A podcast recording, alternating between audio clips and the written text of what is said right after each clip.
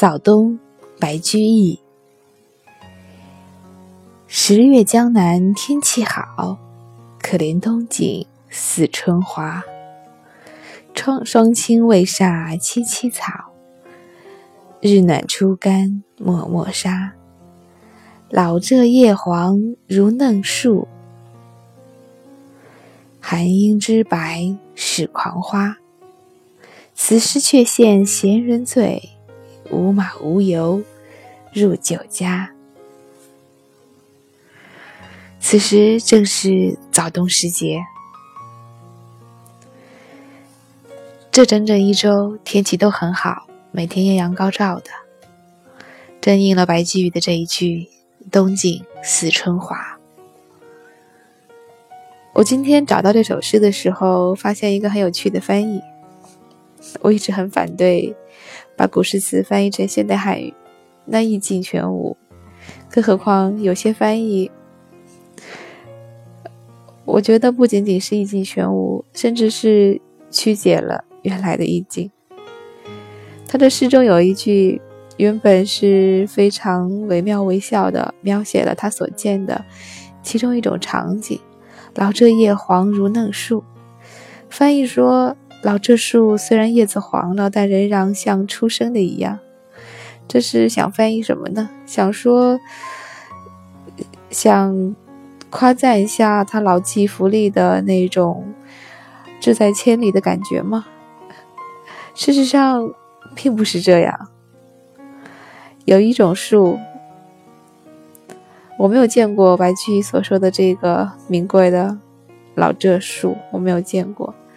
但我见过有很多的树木，它们叶子黄的时候，因为叶片非常的小，所以看起来就是嫩嫩的、黄黄的、小小的，很像柳叶。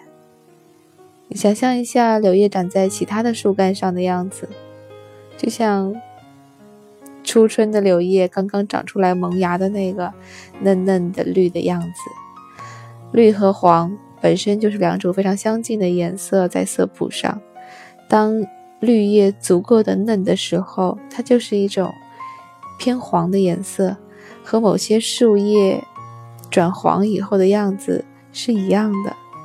所以我更倾向于认为这一句“老柘叶黄如嫩树”是在描写他见到的一个真实的场景，而且由于诗人本身他非常的。高度的联想性，所以他看到了就会想到春天的景象。更何况这一句“老柘叶黄如嫩树”也可以和第一联当中的“冬景似春华”相辉映。因为在早冬的时候，如果真的天气非常的好，嗯，阳光晒在身上暖洋洋的，特别是到了上午十点和下午两点之间。避开早晚非常冷的那个时间段的话，早冬的感觉真的和初春的感觉是很像的。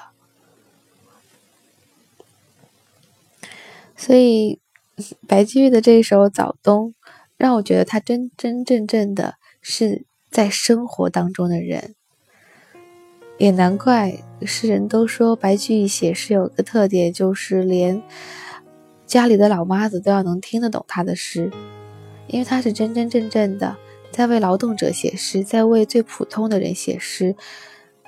他不是要只能让自己的诗被一些所谓的附庸风雅之士所欣赏，他是要用他的诗描写最普通的生活，也让最普通的人都能读懂。就像这首《早冬》，没有什么生僻的字。没有什么，没有什么需要经过加工理解才能够看懂的美景，才能够理解的深刻的感受。他在说的，只不过是江南的早冬，一个特别普通的上午，就像现在一样。白居易，早冬，十月江南天气好。可怜冬景似春华，霜轻未煞萋萋草，日暖初干漠漠沙。老柘叶黄如嫩树，还应知白是狂花。此时却羡闲人醉，无马无油入酒家。我是安吉，今天又是周五了，即将迎来一个周末。在这个天气大好的早冬的双休日里，你们会给自己安排一个怎样的行程呢？